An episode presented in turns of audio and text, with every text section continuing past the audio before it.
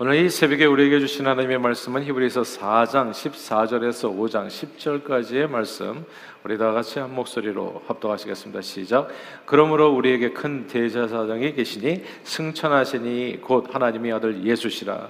우리가 믿는 도리를 굳게 잡을지어다. 우리에게 있는 대제사장은 우리의 연약함을 동정하지 못하실 리가 아니요 모든 일에 우리와 똑같이 시험을 받으시니로되 죄는 없으시니라. 그러므로 우리는 긍휼하심을 받고 때를 따라 돕는 은혜를 얻기 위하여 은혜의 보좌 앞에 담대히 나아갈 것이니라. 대제사장마다 사랑 가운데서 택한 자이므로 하나님께 속한 일에 사람을 위하여 예물과 속죄하는 제사를 드리게 하나니, 그가 무식하고 미혹된 자를 능히 용납할 수 있는 것은 자기도 연약에 휩싸여 있음이라. 그러므로 백성을 위하여 속죄제를 드린 것과 같이 또한 자신을 위하여도 드리는 것이 마땅하니라. 이 존귀는 아무도 스스로 취하지 못하고 오직 아론과 같이 하나님의 부르심을 받은 자라야 할 것이니라.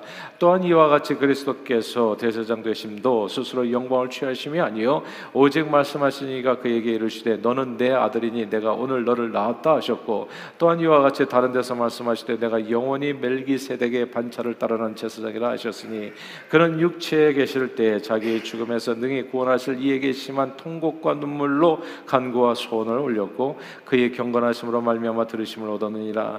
그가 아들이시면서도 받으신 고난으로 순종함을 배워서 온전하게 되셨은즉 자기에게 순종하는 모든 자에게 영원한 구원의 근원이 되시고 하나님께 멜기세덱의 반차를 따른 대제사장이라 칭하심을 받으셨느니라. 아멘. 지난주 금요일까지 약 2주간의 브라질 단기 선교를 다녀왔는데, 이번에 축된 목회 관련된 주제들을 모든 분들에게, 현지인들에게 전달해 드리는 것은 엄청난 도전이었습니다. 이게 한국말로 해도 쉽지 않은 과정이에요. 사실 한국말로 소통해도 어려운데 이 모이신 분들은 한국말을 전혀 모르시는 현지 브라질 분들입니다. 그분들이 사용하는 언어는 스페니쉬도 아니더라고요. 남미에서 거의 유일한가? 포르투갈어를 사용했습니다. 서로 말이 통하지 않은 사람들이 이렇게 서로 모여서 이렇게 하나님의 말씀을 주고받으면서 은혜를 받고 이제 눈물까지 흘리면서 정말 감동적인 순간들이 많았었는데, 그 이유는 사실 말이 통한 것이 아니라, 말이 통했죠. 통역을 통해서요. 통역이 있었기 때문입니다. 정말 탁월한 통역이 있었어요. 저도 이렇게 이 통역을 중간에 두고서 이렇게 말씀을 전한 적이 한두 번이 아니었지만, 이번에는 정말 시원한 통역이 있었습니다. 2주간의 사역에서 함께 해주셨던, 통역하셨던 분들이 다 훌륭했지만, 특별히 그 브라질 헤스피에서 있었던 목회 훈련 사역에 함께 하셨던, 통역해주셨던 그분은 정말로 대단했습니다. 제가 어릴 때 브라질의 이민간 이민 2세였어요. 저는 우리 교회에서도 우리 한국인 우리 2세들이 좋은 통역가가 나왔으면 해요. 이민 2세였는데 일단은 포르투갈어에 능통하죠. 거기서 다 학교를 다녔으니까, 어렸을 때부터 대학까지. 게다가 한국에서 신학 대학원도 졸업해서 현지인을 상대로 또 지금 목회까지 하시는 목사님이세요, 그분이. 그러다 보니까 이게 한국말뿐만 아니라 포르투갈어, 게다가 어려운 신학 용어까지도 확실하게 이해하고 현재로 통역하는데 아무런 문제가 없었습니다. 그분은 강사가 사용하는 언어뿐만이 아니라 그 안에, 언어는 언어만이 아니잖아요. 그 안에 담겨있는 복잡한 의미도 있잖아요. 그러니까 정말 유머까지도 확실하게 동시 통역이 가능했습니다. 그냥 바로 여기에서 얘기하는데 확실하게 하나도 부족함 없이 마치 내가 이야기하는 것처럼, 강의를 하는 내내 제 의사가 정확하게 전달되고 있다는 사실을 이 청중들의 반응을 통해서 확인할 수 있었습니다. 그런데 쉬는 시간에 누가 저를 개인적으로 찾아왔어요. 그 브라질 목사님은 제 강의가 자기에게 도움이 되었다는 그 멘트를 하고 싶어 했었던 것 같습니다. 근데 중간에 통역이 없으니까 우리는 완전히 깜깜이가 되고 말았어요. 뭔 얘기를 하려고 하는지를 알 수가 없더라고요. 상대방의 말을 조금도 알아들을 수가 없는 겁니다. 이제 손짓 발짓으로, 나중에는 안 돼가지고 휴대폰을 가져와가지고, 휴대폰이 정말 도움이 되더라고요. 여기에 포르투갈어를 쓰니까 영어로 번역이 돼서 나오더라고요. 그래가지고 이렇게 하면서 대화를 했잖아요. 그래서 서로 정말 이렇게 말이 안 통하는 사람들이 만나니까 이제 어색하게 웃으면서, 저는 제가 그곳에서 배운 유일한 포르투갈어인 오블리가도, 감사합니다라는 얘기입니다. 감사합니다, 오블리가도를 반복할 수밖에 없었습니다. 선교지에 나가보면 이 중간 통역이 얼마나 중요한지를 곧 알게 되죠. 수년 전 인도에 갔을 때 영어로 세미나를 인도할 기회가 있었습니다. 선교사님도 영어를 사용하시고 현지어를 모르세요. 그러니까 결국은 이제, 근데 왜 그러냐고 그랬더니 인도에는 이제 영어를 하는 사람들이 많다는 거예요. 그래서 영어만 사용하면 통역은 문제가 없기 때문에 그렇게 영어를 하시면 된다고 해서, 그래서 이제 영어로 현지인 통역을 이제 앞세워서 이제 그 세미나를 진행했습니다. 제가 영어로 강의하고 그 말을 한 인도인이 이제 현지어로 통역을 해주었는데, 강의가 끝마칠 때쯤에 저는 학생들에게 강의와 관련된 몇 가지 질문을 하게 됐습니다. 그리고 저는 곧 통역이 제 말을 제대로 전달하지 못했다는 사실을 알게 됐어요. 알고 보니까 하나도 이해를 못하고 있더라고요. 완전히 엉뚱한 얘기를 하는 거예요. 통역이 제 말을 전달하는 것이 아니라 자기가 하고 싶은 얘기를 했던 겁니다. 놀라웠어요. 서로 말이 통하지 않은 사람들에게 이 통역의 중요성은 아무리 강조해도 부족함이 없습니다. 중간에서 역할만 잘 해줘도 소통이 원활해지고 서로의 관계가 깊어질 수 있습니다. 구약시대의 이 통역과 같은 역할을 했던 분이 제사장입니다.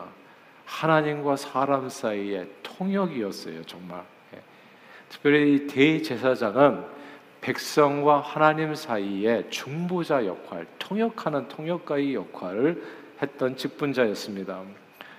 오직 아론의 반차를 쫓아 제사장 된 사람들만 대제사장이 될 수 있었고, 딱 한 사람만 대제사장이 되는 거예요. 그러니까 백성들 전체를 대표해가지고 1년에 한 차례 지성소에 들어가서 시은자 앞에서 백성들을 위해서 이제 속죄하고 하나님의 은혜를 강구하는 사람입니다. 그러니까 사람들의 요구를 이 대제사장이 가지고 들어가서 하나님께 아뢰고, 하나님께서는 그 얘기를 듣고 하나님의 말씀을 전해주면 그 얘기를 가지고 나서 전달해 주는 거예요. 또 우리가 분명히 있어가지고 대제사장이 하나님의 뜻을 이제 검은 돌, 흰 돌로 해서 알아보는 거잖아요. 하나님 나가서 전쟁을 해야 됩니까? 말아야 됩니까?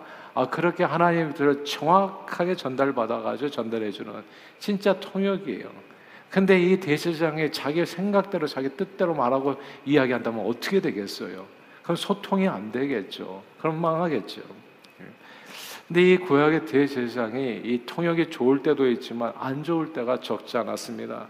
왜냐하면 그 자신도 사람 가운데 선택받은 불완전한 죄인이었기 때문에 이 완전한 중보자 역할을 하기에는 턱없이 부족했었던 겁니다. 그 부족한 사람들 중에서도 부족했던 사람이 엘리 대제사장입니다. 대표적인 인물이에요. 엘리 대제사장과 그의 두 아들 홉니야, 비느아스, 사사시대 마지막 그 사사였던 이 엘리는 아론의 넷째 아들 이다말의 후손인데, 원래는 이제 대제사장은 장자가 이제 이어가게 되거든요. 근데 장자가 다 나답과 아비후가 다른 불을 들이다가 죽었잖아요. 그래서 세 번째 아들이 엘르아살이고 네 번째가 이다말인데, 원래는 엘르아살을 통해 가지고 이제 나중에 이제 사독 계열이 이제 그렇게 되어집니다. 근데 이때는 왜 이렇게 됐는지 하여튼 이다말의 후손이었던 엘리가 대제사장 역할을 맡게 돼요. 성소를 섬기게 됩니다. 거룩한 성소를 지키면서 이스라엘의 중보자 역할을 해야 되는 이 대제사장이 큰데 온전치 못했습니다. 그의 뒤를 이어서 대제사장 업무를 감당해야 되는 엘리 두 아들은 더더욱 못된 사람들이었죠. 불량한 사람들. 그래서 백성들의 중보자로 백성들의 죄를 속하고 하나님의 은혜를 받아서 전달해야 되는 그런 중간의 역할, 통역의 역할을 잘 감당해야 되는 이 대제사장들이 자기 스스로 여러 가지 못된 죄들을 다 범하고 하나님의 법궤를 능멸한 이유로 법궤까지 빼앗기고 모두 다 죽임을 당하게 됩니다. 구약시대의 이 대제사장은 이렇게 자신들도 불완전한 죄인들이었기 때문에 백성들을 위한 완전한 중보자가 될 수 없었습니다. 대제사장들이 이 중보자 역할을 제대로 하지 못하게 되면 어떻게 되겠어요? 하나님께 사람들이, 백성들의 소원을 제대로 전달하지 못하고 또 백성들이 속죄를 제대로 해주지를 못해서 백성들은 계속 죄 가운데 거하게 되고, 그런 죄 가운데 죄의 싹은 사망이라고 사람들이 계속 죽어 넘어가는 일들이 벌어지는 거예요. 그리고 하나님의 은혜와 축복은 요원한 겁니다. 너무 멀게 임하지 않는 거지요. 스스로 죄인인 이 사람 제사장은 완전한 중보자 역할을 감당하기에는 참으로 턱없이 부족했습니다. 그래서 이런 죄인들을 하나님께서 불쌍히 여기셔서 이 땅에 다시 보내신 완전한 중보자가 계신 거예요. 완전한 대제사장, 바로 그분이 오늘 본문에 나오는 그분이십니다. 우리 다 함께 히브리서 4장 14절 한번 같이 한번 읽어볼까요? 4장 14절입니다. 시작. 그러므로 우리에게 큰 대제사장이 계시니 승천하신 이 곧 하나님의 아들 예수시라. 우리가 믿는 도리를 굳게 잡을지어다. 아멘. 여기서 큰 대제사장, 하나님의 아들 예수, 이 구절을 주목해야 됩니다. 예수님은 죄된 육신을 가진 이 아론의 반차를 쫓아 대제사장 되신 분이 아니었습니다. 하나님께서 택하신 하늘의 대제사장이죠. 멜기세덱의 반차를 쫓아 하나님께서 직접 세우신 큰 대제사장이었습니다. 그분은 다른 대제사장들과 인간이 세운 대제사장들과 정말 완전히 달랐죠. 무엇보다도 어떤 점이 달랐습니까? 죄가 없으셨어요. 다른 대제사장들은 그 지성소에 들어가려면 자기가 죄인이기 때문에 자기 죄부터 속죄를 하고 나서 들어갔어야 되는데 이분은 죄가 없으신 거예요. 그리고 하나님의 아들이시기 때문에 하늘에서 오신 하늘 아버지 뜻을 정확하게 하늘나라의 언어를 구사하실 수 있는 분이에요. 이 땅에서 아론의 반차를 쫓아서 세워진 대제사장들은 하나님의 뜻을 분별을 못해 도대체가. 그러니까 통역이 자기 마음대로 얘기할 때가 너무너무 많았던 거예요. 근데 하늘 아버지는 정확하게 아버지 뜻이 뭔지를 알아. 그래가지고 성경에 하나님 예수님께서 말씀하시는 그 모든 내용이 하나님 말씀이잖아요. 그러니까 이렇게 소통이 시원할 수가 없어요. 예수님 말씀을 들으며 거기서 믿음이 생기고 우리가 순종함을 배워서 또한 저와 여러분들을 도와서 완전하게 세울 수 있는 영원한 구원의 근원이 되어주신 겁니다. 하나님 나라와 인간 세상을 완벽하게 이해하신 분은 이 세상의 이 완벽한 통역자는 오직 예수 그리스도밖에 없는 거예요. 이게 완벽한 통역자가 되려면요, 두 세계 다 살아야 되더라고요. 포르투갈에서도 완벽하게 살아야 되고 한국에서도 완벽하게 살아야지 이 세계가 소통이 되는 거예요. 근데 이렇게 완벽하게 두 세계에서 살았던 사람이 세상에 누구냐고요.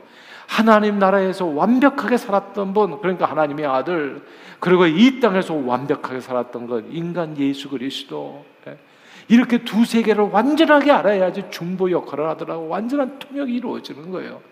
그러니까 우리는 시원하게 하나님의 말씀을 듣는 거예요. 그리고 우리는 시원하게 우리의 모든 소원을 하늘 아버지께 아뢰 수가 있게 되어지는 것이죠.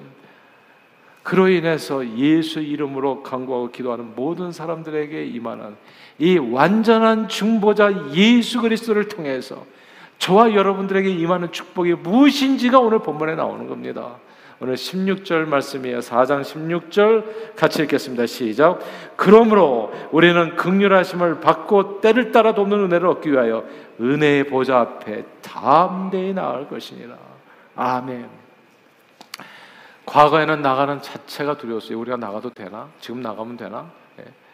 자체 죄된 육신을 가지고 나갔다간 죽을 수 있었거든요. 대제사장도 죽었거든요. 그래가지고 방울을 매달라 딸랑딸랑 소리가 나면 살았고 소리가 안 나면 죽은 거예요. 들어가서. 아니 중보자가 죽어버리면 어떡해. 근데 이런 진짜 답답한 일이 있었는데 완전한 중보자가 오시고 나서부터 죽는 일이 없는 거예요. 그분이 우리 모든 죄를 다 씻어서 그 주님을 앞장세워서 들어가면 그냥 우리가 다 지성소로 휘장이 찢어져 버렸잖아요. 그냥 그 주님을 의지해서 그냥 휘장 안에까지도 따라 들어가서, 그래서 임하는 오늘 본문의 축복이 뭐냐면 하나님의 불쌍히 여기심을 예수 이름으로 언제나 받을 수 있다는 것. 주여 나를 불쌍히, 다윗의 자손 예수여 나를 불쌍히, 맹인의 눈을 뜨는 겁니다.